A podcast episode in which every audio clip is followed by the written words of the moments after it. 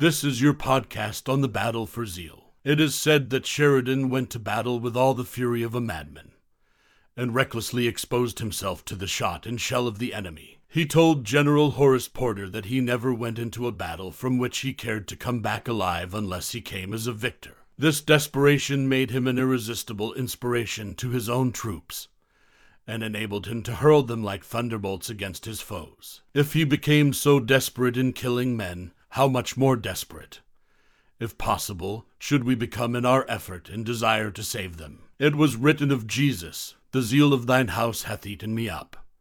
And so it can be of every great soul winner. Not until a man can say with Paul, Neither count I my life dear unto myself and I am ready to die for the name of the Lord Jesus. Can he hope to be largely used in winning souls? He that is anxious about his dinner and eager to get to bed at a reasonable hour, and concerned about his salary, and over solicitous about his health, and querulous about his reputation, and the respectability and financial condition of his appointment, and afraid of weariness and painfulness and headache and heartache, and a sore throat may make a very respectable field officer or parson, but not a great soul winner. There are various kinds of zeal which should be avoided as deadly evils. First, partial zeal like that of Jehu. God set him to destroy the wicked house of Ahab and the worship of Baal.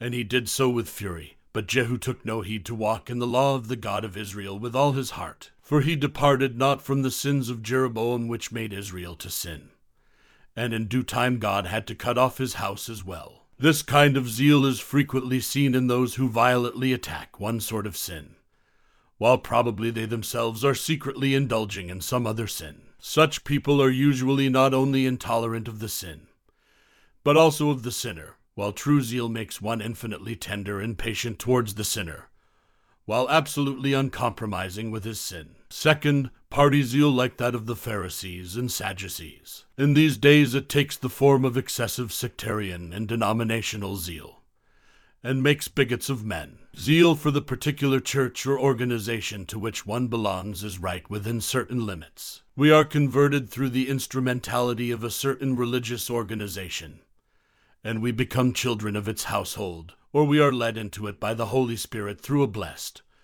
divine affinity with its members, methods, spirit, and doctrine, and we should in that case be loyal and true to its leaders who are over us in the Lord and who watch for our souls, and follow them as they follow Christ. We should also be loyal to the principles of the organization so far as they harmonize with the Word of God.